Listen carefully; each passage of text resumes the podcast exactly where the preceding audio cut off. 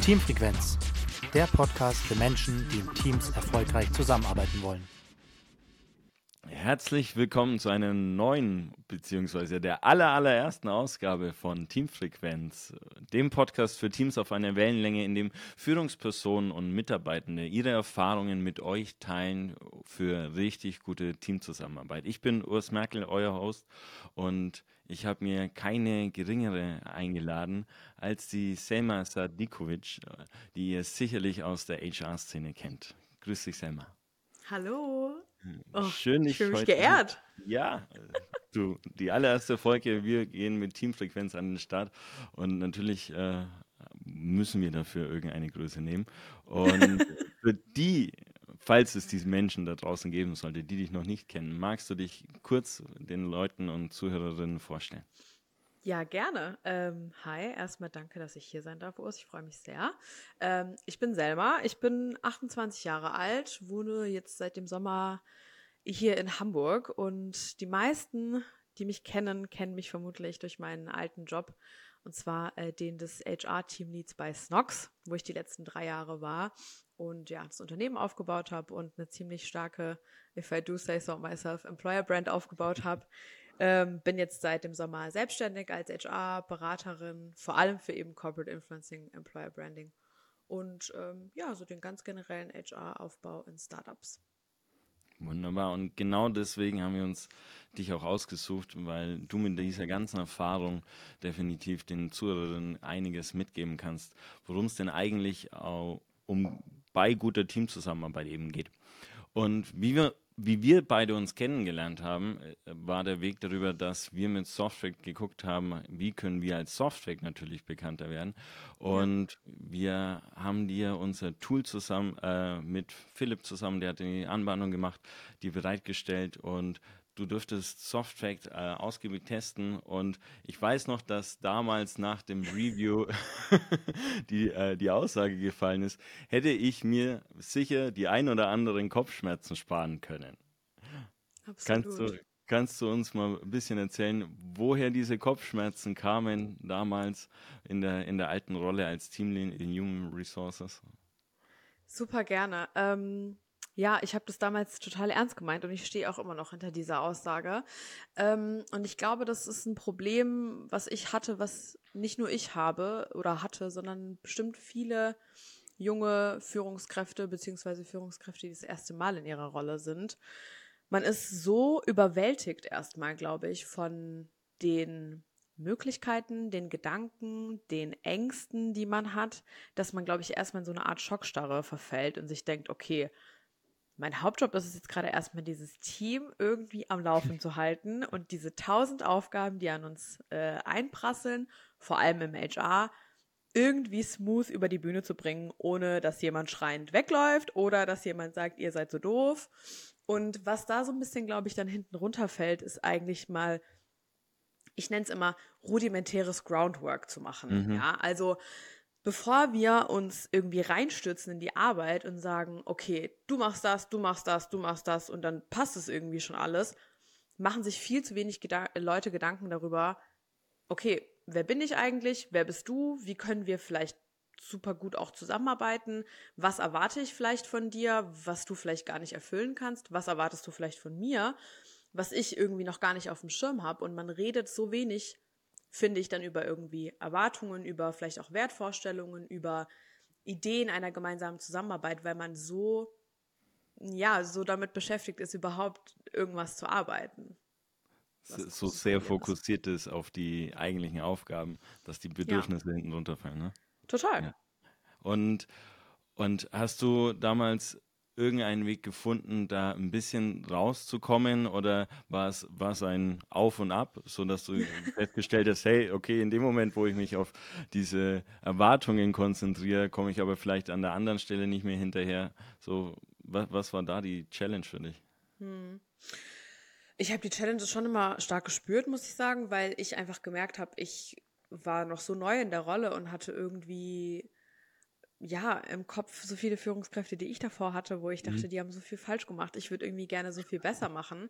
Und man merkt aber ganz schnell, finde ich dann in der Rolle, es ist gar nicht so leicht, irgendwie allen Leuten gerecht zu werden, sich selbst gerecht zu werden, seiner Führungskraft, die ja im Teamlead oder im Head-of-Bereich dann meistens ja direkt der Gründer, äh, die Gründerin ist, ja, ähm, da irgendwie allen Rollen gerecht zu werden. Und ich bin jetzt kein Programm durchlaufen, irgendwie ein Jahr Ja. lang, wo man mich darauf vorbereitet hat, dass ich Führungskraft werde. Die wenigsten Leute in Startups haben diese Möglichkeit, ja, ähm, wie in einem Konzern, dass man sagt, du kommst jetzt hier in irgendein so Trainee-Programm neben Ja, deiner ja. Arbeit, sondern es ist so gefühlt, hey, ab morgen bist du Chef, viel Vergnügen und ähm, ja, hoffentlich klappt es irgendwie alles und wenn nicht, dann blöd, so und Volles Learning by Doing.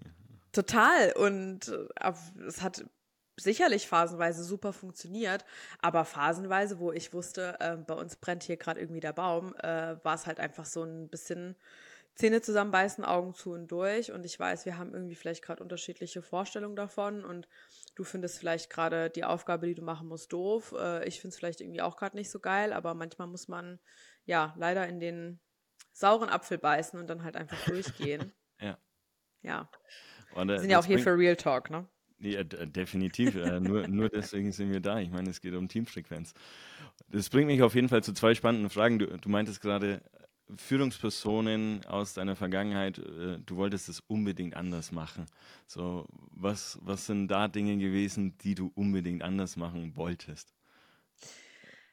Eine Sache ähm, kann ich gar nicht so richtig benennen, weil es nicht eine, eine Sache war, die sie falsch gemacht hat, sondern das war eher ein Gefühl, was sie bei mir erzeugt hat. Und zwar so ein Gefühl, dass ich nicht mich frei äußern kann. Also ich habe äh, ein Praktikum gemacht in einer Agentur ähm, während meines Studiums und es war so ein typischer Agenturjob. Also ich habe damals, lass es vielleicht 400 Euro gewesen sein, Ja. verdient für irgendwie 60 Stunden Arbeiten die Woche gefühlt.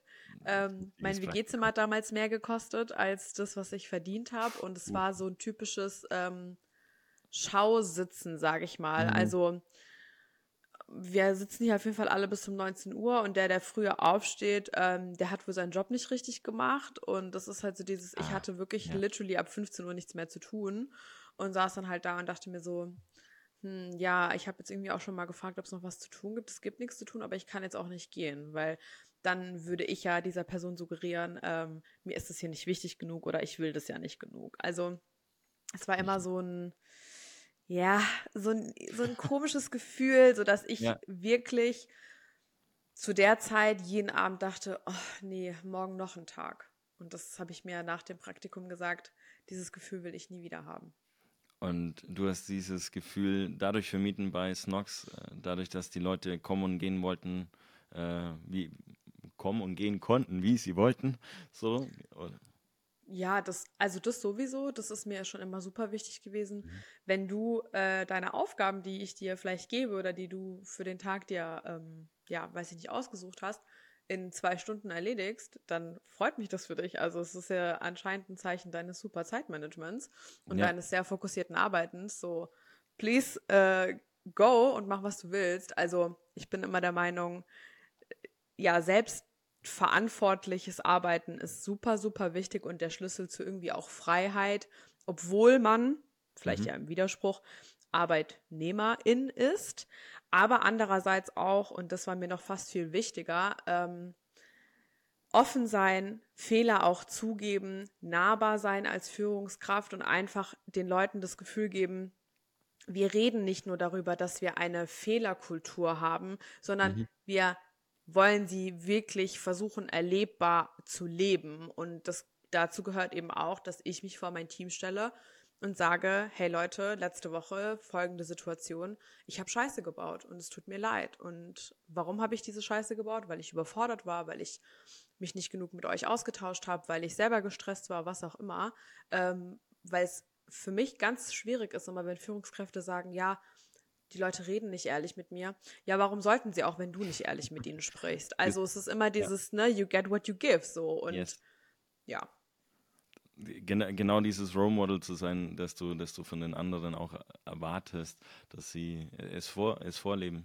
Und, und dadurch, ja. dadurch wirklich zeigen, okay, wo ist der Maßstab und halte ich mich als Führungsperson definitiv auch selbst an den Maßstab. Und ich glaube. Ich glaube, genau, genau das ist es, was, was du auch angesprochen hattest mit ähm, so die Mitarbeitenden sollen selbstwirksam oder selbstverantwortlich arbeiten und ähm, wie viel Freiraum wird ihnen dafür gegeben und, und wie wird es ihnen auch entsprechend vorgelebt äh, von den Führungspersonen. Ja, auf jeden ja, total. Fall. Also das ist auch ein Riesenthema, über das ich auch mal ganz oft gesprochen habe, beziehungsweise auch mit vielen Kundinnen und Kunden von mir das Thema habe, wenn es immer heißt, ja, wir leben New Work. Ähm, mhm. Jeder bei uns kann machen, was er will. Ähm, flexible Arbeitszeiten, gar kein Problem. Gibt es für mich immer zwei ähm, bestimmte Arten, wie das dann eben nicht funktioniert. Und zwar das ja. eine ist, Buzzword Bingo. Du sagst, bei dir ist äh, New Work an der Tagesordnung. Sitze ich dann aber im Vorstellungsgespräch, sagst mir, ja, aber Kernarbeitszeiten sind trotzdem von 9 bis 17 Uhr. Oh, ja, schwierig. okay. Und der zweite Punkt, und den finde ich fast noch viel besser, ist nämlich eben genau diese Vorbildfunktion. Also, wenn du als mein Chef mir erzählst oder als meine Chefin mir erzählst, ja, äh, du, natürlich, mach heute mal drei Stunden Mittagspause, geh mal morgen äh, zwei Stunden früher nach Hause, aber du als Arbeitnehmerin oder als Angestellter oder als Angestellte siehst, dass dein Chef oder deine Chefin jeden Tag von 7 bis 20 Uhr da hockt und äh, schrubbt, ja, mhm. dann denkst du dir so, okay, du sagst das eine, aber du machst das andere. Mhm. Und mhm. das gibt dir eben unterschwellig doch das Gefühl, ja, der sagt es vielleicht, aber ja. sind wir mal ehrlich, also der nutzt es ja auch nicht, dann werde ich das auch nicht machen. Ja, das ist ein guter Punkt, den du ansprichst, weil ich mich immer auch selbst wieder mal frage, weil Gründerinnen und Gründer natürlich schruppen die. So, die, die geben Gas äh, für, für ihr Baby, für ihre Idee und, und erzeugen genau dieses Bild, von dem du gesprochen hast. Ja. So wie, wie würdest du äh, anhand deiner Erfahrung jetzt auch mit Snox und, mhm. und von deinen Stellen davor sagen, wie kann eine Gründerin oder ein Gründer oder ein, eine Führungsperson so ihr eigenes Pensum vielleicht durch, ich nenne es jetzt mal durchpeitschen oder durchhauen und trotzdem den MitarbeiterInnen entsprechend das Gefühl geben, hey, ihr müsst es aber nicht eins zu eins genauso machen. So, das ist mhm. das, was ich möchte. Mm, und wenn ihr wenn ihr es anders strukturieren möchtet, weil ihr auch einfach vielleicht einen anderen Aufgabenfokus habt, sodass ihr ja. definitiv eure zwei, drei Stunden Mittagspause entsprechend auch machen könnt. Wie wäre dein Ansatz, da bin ich jetzt einfach neugierig, wie wäre dein Ansatz, das, das auf die Straße zu bekommen oder in die mhm. Kultur reinzubekommen? Ja, ich glaube, der erste Schritt da ist erstmal überhaupt die Selbstwahrnehmung zu haben. Also ich mhm. glaube, das ist schon mal ein Punkt, den aber auch nicht jeder Gründer oder jede Gründerin erstmal zu verstehen. Es gibt einen Unterschied zwischen mir und meinen Leuten im Unternehmen. Und das ist auch richtig so und das ist auch gut so. Mhm. Bevor ich ähm, auf die Frage eingehe, die du ja. gerade gesagt hast, ist mir das total wichtig, das noch einmal hier zu sagen. Ich beobachte aktuell eine für mich wahnsinnig bedenkliche Entwicklung, was das ganze Thema angeht. Wir möchten Leute bei uns im Startup oder im Unternehmen haben, die UnternehmerInnen im eigenen Unternehmen sind, ja. Vorsicht, Vorsicht, Vorsicht, Vorsicht. Und das sage ich nicht nur, weil ich irgendwie im Sommer einen Burnout hatte oder wie auch immer, sondern es ist ganz, ganz, ganz arg gefährlich, mit so einer Erwartungshaltung an den Arbeitsmarkt zu gehen und von MitarbeiterInnen, die ganz normal jeden Monat Gehalt bekommen und keine Shares haben und keine Gewinnausschüttung und kein gar nichts, ja, von denen den gleichen ähm, Drive und den gleichen oder das gleiche Arbeitspensum zu erwarten. Also Don't get me wrong, ich bin total dafür, dass wir für unseren Traum kämpfen und dass wir viel arbeiten und dass wir wirklich, wenn uns was am Herzen liegt, ja, dass wir dafür auch was machen. Ja, auf ja. jeden Fall. Von nix kommt nix. Es ist einfach so, ja. Bei all der Thematik, über die wir sprechen, irgendwie über Work-Life-Romance, Balance, wie auch immer man es nennen will, ja. super wichtig. Aber mir ist trotzdem bewusst, ne, wenn man nicht arbeitet, dann kommt davon auch nichts. Aber es kann niemals ein Angestellter oder eine Angestellte den gleichen Drive haben wie der Gründer oder der, die Gründerin. Also, und das sollte, finde ich, auch nicht erwartet werden. Mic Drop so viel dazu. eigentlich. Mic Drop, ja, goodbye. ähm, und jetzt zu deiner Frage. Da ist, muss ich sagen, mein alter äh, Chef Johannes für mich immer noch ein super gutes Beispiel, weil ich weiß, der Mann der arbeitet gefühlt Tag und Nacht. Aber Mhm. was er immer gemacht hat, er hat sich immer Zeit genommen und er hat dir immer das Gefühl gegeben, egal wie viel er gerade arbeitet, er hat immer ein offenes Ohr für dich. Und das sind Kleinigkeiten. Also ich kenne super viele GründerInnen, die sich, wenn sie dann im Office zum Beispiel sind, sich verschanzen in irgendeiner Ecke und sagen, ja, oh, ich habe heute 18 Calls, ich komme zu gar nichts und bla bla Ja. bla. So, ja, we get it, du bist wichtig und du bist part of the hustle culture. Herzlichen Glückwunsch sich die Zeit nehmen. Und wenn es nur ist, zehn Minuten vormittags mal an der Kaffeemaschine rumstehen, bisschen länger verweilen, gucken, äh, läuft da irgendjemand gerade vorbei, kann ich mit irgendjemandem kurz schnacken. Oder Mittagspause, super gutes Thema, ja. Ja. Mittagspause und wenn es nur eine halbe Stunde ist oder eine Dreiviertelstunde, die nutzen mit den Leuten. Ich rede jetzt natürlich von viel Office, ne? Klar. die mit den Leuten verbringen und da, keine Ahnung, wir haben dann zum Beispiel mal Mario Kart gezockt in der Mittagspause oder dann gemeinsam irgendwie was gegessen, ja. Und da dann auch mal über andere Themen reden und nicht nur sich darüber beschweren, wie viele Calls man hat und wie nervig jetzt gerade das Investorengespräch war und was weiß ich was, ja, sondern den Leuten trotzdem das Gefühl geben, so, hey, du bist irgendwie da und du bist trotzdem noch Part. Und Mhm. dann, glaube ich, ist es irgendwie auch so eine Art der Selbstverständlichkeit, so ein bisschen, glaube ich, auch im einzelnen Umgang dann auch. Also ich habe es immer versucht, meinen Leuten auch zu sagen, hey, guck mal, die Aufgabe, von der du mir jetzt gerade eben noch geschrieben hast, das kannst du doch auch morgen machen. Geh doch heim, so, weißt du? Und dann aber auch nicht dieses typische, ja, mach doch Feierabend, sondern ich war dann da wirklich immer, ich stand und habe gemeint, nee, komm, ey, scheiß drauf. Du musst heute, Ja, du musst ja. das jetzt heute nicht mehr erledigen. Just go. Do it tomorrow. Nice. Ja, weil ich bin, ich bin großer Verfechter davon zu sagen, Work-Life-Balance, it's a, it's a farce. Also es ist, äh, ist der, der Begriff an sich ist schon für den Arsch. So, weil, weil- er eben Arbeit und Leben voneinander trennt und ich immer noch sage, okay, Leute, ihr verbringt Pi mal Daumen acht Stunden äh, mindestens wahrscheinlich ähm, in, in diesem Environment, in, auf, äh, in eurer Arbeit. So, Ja. kümmert euch drum, dass es Spaß macht, kümmert euch drum, dass es euch mehr Energie gibt, als, als es nimmt. Und deswegen bin ich auch ein ganz, ganz starker Verfechter von dem Begriff Energiebalance. So, ähm, es geht nicht um eine. Work-Life-Balance, es geht um eine Energiebalance. Gehe ich, gehe ich mit mehr Energie quasi aus der Arbeit mit meinem Team ähm, aus dem Alltag äh, entsprechend nach Hause. Und natürlich werden die Tage dabei sein, wo ich die, die Wortschöpfung habe ich immer von einem, äh, einem meiner Coaches gelernt, äh, bin ich, äh, bin ich euschöpft, euphorisch erschöpft. Ah, So, da, das gibt es definitiv auch so. Ja. Diese, dieses Gefühl, wo ich merke, so, puh, ich habe es geschafft, ähm, aber ich bin gut drauf, aber ich merke auch, hey, ich bin platt. Und das sind, das stelle ich mir so vor, dass das genau die Momente sind, wo du deinen Leuten gesagt hast, so, äh, hey, scheiß drauf, mach das morgen, du hast einiges gerissen Voll. heute, geh nach Hause. Ja, oder auch selber, ähm, auch da wieder, ne? Thema gutes Beispiel, mit gutem Beispiel Mhm. vorangehen. Wie oft saß ich schon im Office und wusste so, ey, fuck, ich muss irgendwie bis morgen noch diese ähm, Excel abgeben mit irgendwelchen Personalkosten, Planungen oder was weiß Ja. ich was. Und ich habe aber einfach gemerkt, ey, mein Tag heute, der war so voll und ich habe so viel da schon reingestopft irgendwie und ich kann einfach gerade nicht mehr.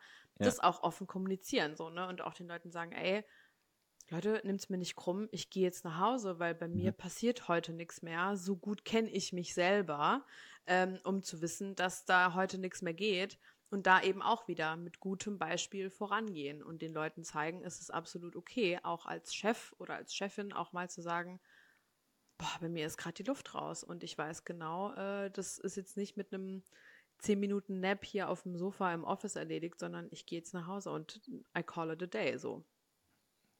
Nächster Micro würde ich sagen an der Stelle. Was ich auf jeden Fall war, ein Statement nach dem anderen selber. Wunderbar. Wundervoll. Die, äh, die Folge sollten sich auf jeden Fall einige anhören, um, um mitzunehmen, dass es definitiv um diese Pausen und um, um diese Reflexion am, wer, entlang des eigenen Alltags, äh, entlang des eigenen Tages eigentlich ja sogar geht, um zu sagen, okay, hey, was ist mein, was ist mein Energielevel gerade? Und, und bra brauche ich gerade einfach so die, nicht nur, wie du sagst, so diesen 10 Minuten Powernap, sondern ähm, mache mach ich halt einfach Schluss, damit ich morgen entsprechend wieder, wieder an den Start gehe. Glaubst du, Total. dass dass das einer der entscheidenden Faktoren ist, wenn es darum geht, irgendwie selbstwirksam zu sein, sowohl als Einzelperson, aber auch als Team? Ja, also ich glaube, es steht und fällt A, damit, wie gut man sich selber irgendwie einschätzen kann und wie gut man sich mhm. kennt. Und B, natürlich vom Umfeld. Also, ne, wenn ich das Gefühl habe, ich kann irgendwie offen meine Bedürfnisse auch äußern und weiß irgendwie, vielleicht habe ich sogar jemanden an meiner Seite, der mir dabei dann irgendwie hilft, diese ja. Bedürfnisse irgendwie bestmöglich auszuschöpfen oder die Sachen für mich irgendwie zu initiieren, die ich brauche, so, dann glaube ich, kann das wunderbar funktionieren. Und ein Beispiel, was mir da auch immer einfällt, ist, ich meine, meine alte Company war ja eine Company, die vor allem auch viel von irgendwie Remote Work und von flexiblem mhm. Arbeiten auch gelebt hat und so. Für uns im HR allerdings war es immer super wichtig, äh, trotzdem auch vor Ort zu sein im Office. Ne? Und ich habe nie feste Regeln ausgesprochen, habe gesagt, ich will, dass ihr an x von x Tagen hier seid, aber mhm. Ich habe einfach gesagt, ey, ihr entscheidet es für euch selber, wie es euch irgendwie am besten passt, aber ich hätte es schon gerne, dass es zumindest irgendwie ein oder zwei Tage dann irgendwie mal gibt, aber natürlich ne, flexibel, also jetzt keine festen Office Days oder so. Und da habe ich gemerkt, dass ich das total schön fand, dass ich dann auch da gespiegelt bekommen habe, zum Teil so, morgens dann irgendwie eine Nachricht so, hey, ich wollte irgendwie eigentlich heute kommen, aber irgendwie merke ich, heute ist irgendwie ein doofer Tag und ich bin irgendwie ja. heute schon mit dem falschen Fuß aufgestanden, so, ich komme heute nicht, ne? Und völlig in Ordnung. Also ich habe dann keinen Bock, dass sich Leute dann irgendwie ins Office zwingen und dann gute Miene zum bösen Spiel machen, wenn sie sich eigentlich schon seit sieben Uhr morgens denken, so, ey, wann ist dieser scheiß ja. Tag wieder vorbei? Ja. ja.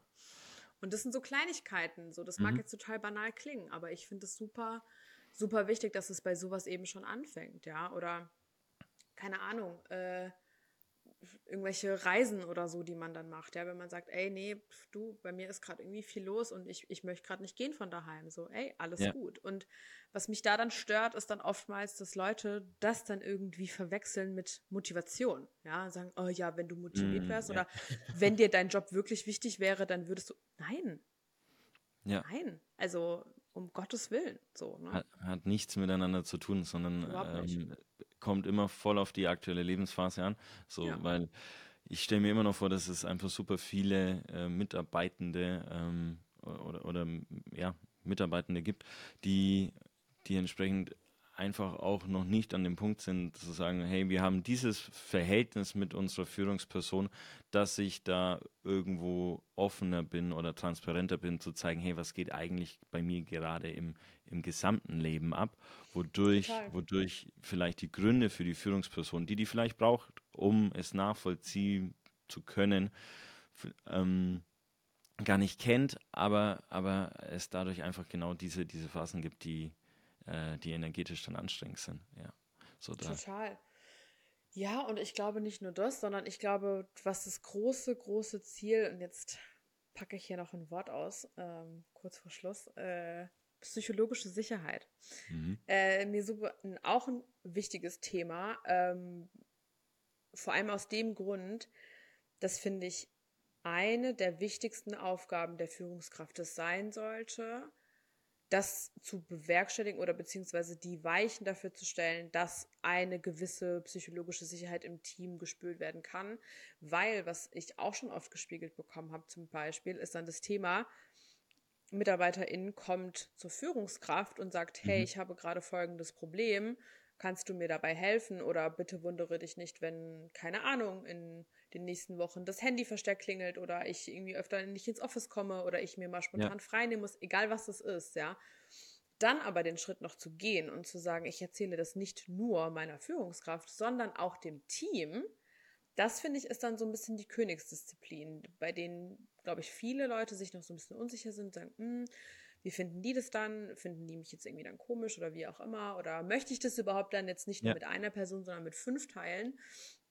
Und ich glaube, dass das vor allem auch so ein ja sehr, sehr guter Indikator dafür ist, ob man irgendwie ein gutes Team ist oder ob man gut miteinander arbeiten kann, wenn man sich sicher genug fühlt, eben auch in der Runde dann zu teilen, ja. dass das und das los ist. Ne? Und damit sage ich jetzt nicht, dass irgendwie jetzt jeder rausgehen soll und jedem seine ganze Lebensgeschichte erzählen soll, natürlich nicht, ja, aber einfach relevante Sachen gibt es ja manchmal, ne? Und man das Gefühl hat, man kann es irgendwie teilen. Und, und psychologische Sicherheit äh, entsteht an der Stelle nicht nur dadurch, dass quasi diese privaten Dinge geteilt werden, so in, in, den, in den Workshops, die wir dann auch machen zu psychologischer Sicherheit, geben wir Führungspersonen äh, und auch dem gesamten Team immer mit, wirklich psychologische Sicherheit braucht Zeit. Das ist Absolut. nichts, was wir innerhalb von einem Coffee Talk einmal äh, PlayStation, Nintendo zocken, ja. ähm, entsprechend auf einmal auf die Straße bekommen, zu sagen, ja. hey, äh, psychologische Total. Sicherheit entsteht durch diese private Connection, sondern es geht um, du hattest vorhin diese feinen Nuancen gemeint und das sind definitiv so Stellschrauben, die auf diese psychologische Sicherheit einzahlen, nämlich wie reagiert meine Führungsperson, wenn ich mit dem und dem Thema komme? Was sind Konsequenzen ja. daraus? Weil all diese Vorerfahrungen zahlen darauf ein. Absolut. So. Ja. ja, Vertrauen muss man sich verdienen. So, das kriegt man oftmals nicht geschenkt irgendwie.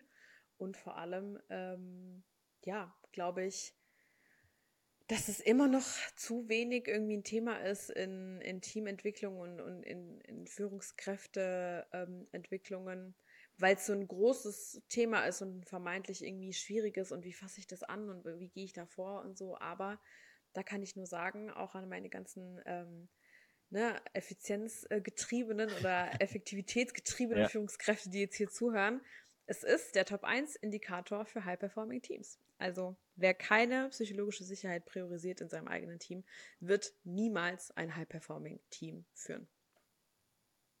Dritter Mic Drop, definitiv. Und da, dazu ergänzt, dazu ergänzend, ähm, für, für die wenigsten lernen Führung. Die wenigsten Menschen, die in Führungspersonen äh, in Führungspositionen sind, haben zwischenmenschliche Führung gelernt. So, die wenigsten Führungskräfte, die in Führungspositionen sind, sind auch geeignet dafür. Das, äh, das diskutieren wir. Meine Meinung. Meine Meinung. Ach, wenn ich da jetzt zurückblicken in meine Arbeitswelt äh, und in, meine, in mein Berufsleben reinschaue, dann stimme ich dir dazu. Und, Am I wrong? Am äh, I wrong? Nein, bin ich nicht. Genau. der Frage auch immer mich selbst von wegen, so bin ich eine geeignete Führungsperson. Und ich glaube, aber da, da wird schon der richtige Anfang gemacht in dem Moment, wo, wo ich mir selbst die Frage stelle. Wo du dich überhaupt hinterfragst. Ja, Absolut, ja. ja. Schritt Darüber machen wir noch mal eine eigene Folge, würde ich sagen. Yes, oh auf jeden Fall. Da habe ich viel zu mhm. sagen. Let's do this. Yes, yes, auf jeden Fall gibt es eine, so an alle Zuhörerinnen und Zuhörer, es wird mit Selma eine äh, weitere Folge geben, definitiv. Und ja, da zerlegen zum Thema wir die, ungeeignete Chefs und Chefinnen. Und wie sie es nicht geschafft haben, die psychologische Sicherheit äh, zu erzeugen. Ja, sehr gut. Spannungsbogen äh, hochgehalten. mm, wenn es jetzt aber quasi um diese zwischenmenschliche Führung von Teams geht und äh, mit all dieser Erfahrung, die du äh, gesammelt hast und wo du sagst, gesagt hast, hey, das will ich anders machen mm, und du hast ein Team aufgebaut äh, in, den, in, in zwei Jahren ähm, und sicherlich auch viele Teams währenddessen unterstützt. Was ja. ist so deine Lieblingsmethode, ähm, die du dir hoffentlich überlegt hast, weil wir jede, äh, jede äh, jeden Gast und je, äh, jeder, der da kommt, immer wieder fragen werden, hey, ähm, was ist eure Lieblingsmethode am Schluss, die ihr Führungspersonen ja. oder eben Teams mitgeben möchtet, mhm. sodass jede Zuhörerin und Zuhörer äh, definitiv was morgen sofort verändern kann, sobald sofort. sie diese Folge gehört haben. Ja, äh, ja, auf jeden Fall. Ich bin großer Fan äh, eines Formates, was ich entwickelt habe ähm, für mein Team damals. Wir haben das HR-Opening genannt. Also mhm. wir haben priorisiert quasi montags direkt als Team zusammenzukommen. War ein Pflichttermin für alle. Ähm, am Nachmittag haben wir das gemacht, weil wir dachten, hey, vormittags immer irgendwie ein bisschen busy und so. Ne? Da hat irgendwie noch jeder zu tun, noch Nachbereitung von der letzten Woche und so weiter. Und da hatten wir einerseits natürlich irgendwie fachliche Themen besprochen, die irgendwie für das ganze Team relevant sind. Aber mir war vor allem wichtig, diese Stunde zu nutzen, um sich gemeinsam so ein bisschen, ja, besser kennenzulernen. Und das haben wir durch verschiedene Sachen gemacht. Also eine Sache, die ich total wichtig finde, ist so das Thema, ähm, ich sag mal, Rahmen. Also mhm. ich, ich mache gerade noch eine Weiterbildung äh, bei der TAM Akademie, Shoutout, ähm, zum New Work Facilitator und da lernen wir das gerade, ähm, wie man einen richtigen Rahmen setzt für ein Meeting. Das bedeutet mhm. Check-in, ja, man überlegt sich eine gewisse Frage, man sagt, hey, wie bist du heute hier? Was brauchst du, um jetzt in diesem Meeting gut äh, mitmachen zu können. Kann ich irgendwas gerade tun? Ne, also wirklich so dem schönen Rahmen geben und dann eben auch gibt es eine Person, die irgendwie mitschreibt. Ja, also so diese ganzen Kleinigkeiten, die aber super wichtig sind, wenn man Entscheidungen trifft oder wenn man Sachen vertagt, ja, dass man weiß, okay, diese eine Person, die hat das irgendwie alles im Kopf. Es gibt irgendwie einen Moderator, wir alle ja, committen uns so ein bisschen dazu, ne, keine Slack-Nachrichten währenddessen zu beantworten, nicht aufs Handy zu gucken und Sachen, sondern wirklich eine Stunde zu investieren in uns als Team. Und ähm, dahingehend hat dann jeder quasi berichtet von seiner letzten Woche, was lief irgendwie gut, was lief nicht so gut, ja, um das auch so ein bisschen zu trainieren, Fehler quasi irgendwie mhm. auch publik zu machen, sage ich mal, im Team auch sagen, ey, das habe ich irgendwie richtig verkackt oder das lief scheiße oder wie auch immer. Ähm, und dann eben auch zu sagen, hey, was steht die Woche an? Wo ähm, freue ich mich auch drauf? Wo habe ich irgendwie mega Lust? Und dann eben auch noch ein Part war immer, ähm, brauche ich gerade Hilfe? Kann mir vielleicht gerade jemand irgendwie helfen bei einem Thema? Ich bin gerade ja. irgendwo fest, ähm, ich hänge gerade irgendwo fest. Einfach um da auch ein bisschen ähm, die ganze Spannung oder den ganzen Druck von der Führungskraft auch so ein bisschen zu nehmen. So, du bist immer der Problemlöser und du bist immer die erste Person, die gefragt wird. Hey, mhm. vielleicht kann dir, weiß ich nicht, XY äh, aus dem Team genauso gut weiterhelfen. Und dann eben auch wieder schön ne, mit einem Checkout dann irgendwie auch wieder rausgehen. Keine Ahnung, wo, worauf freue ich mich vielleicht auch, was ein privates Highlight ist oder so ein Wochenende irgendwie. Einfach, ja, ein Meeting für alle gemeinsam nach bestimmten festen Regeln. Ja. Und natürlich, ähm, und das habe ich ganz oft gemerkt, wenn die Directs dann zu viele wurden, trotzdem immer noch an jedem Meeting, also an jedem Einzelmeeting One-on-One, -on -one, was ich jede Woche hatte mit meinen Directs, festhalten. Mhm. Also es gibt Wochen, da wird es heißen, ja, ich habe kein Thema, ja, ich habe auch kein Thema. Macht's trotzdem. Und wenn es nur zehn Minuten ist, tauscht euch aus und lasst den Termin nicht einfach fallen, weil du dir denkst, ach geil, halbe Stunde Lücke im Kalender. Not good. Not good. Und damit damit schließen wir die, die Lieblingsmethode von Selma. Ähm, wir schreiben sie euch auch in die Show Notes rein, nice. um, um euch den direkten Zugang und es euch merkbar zu machen.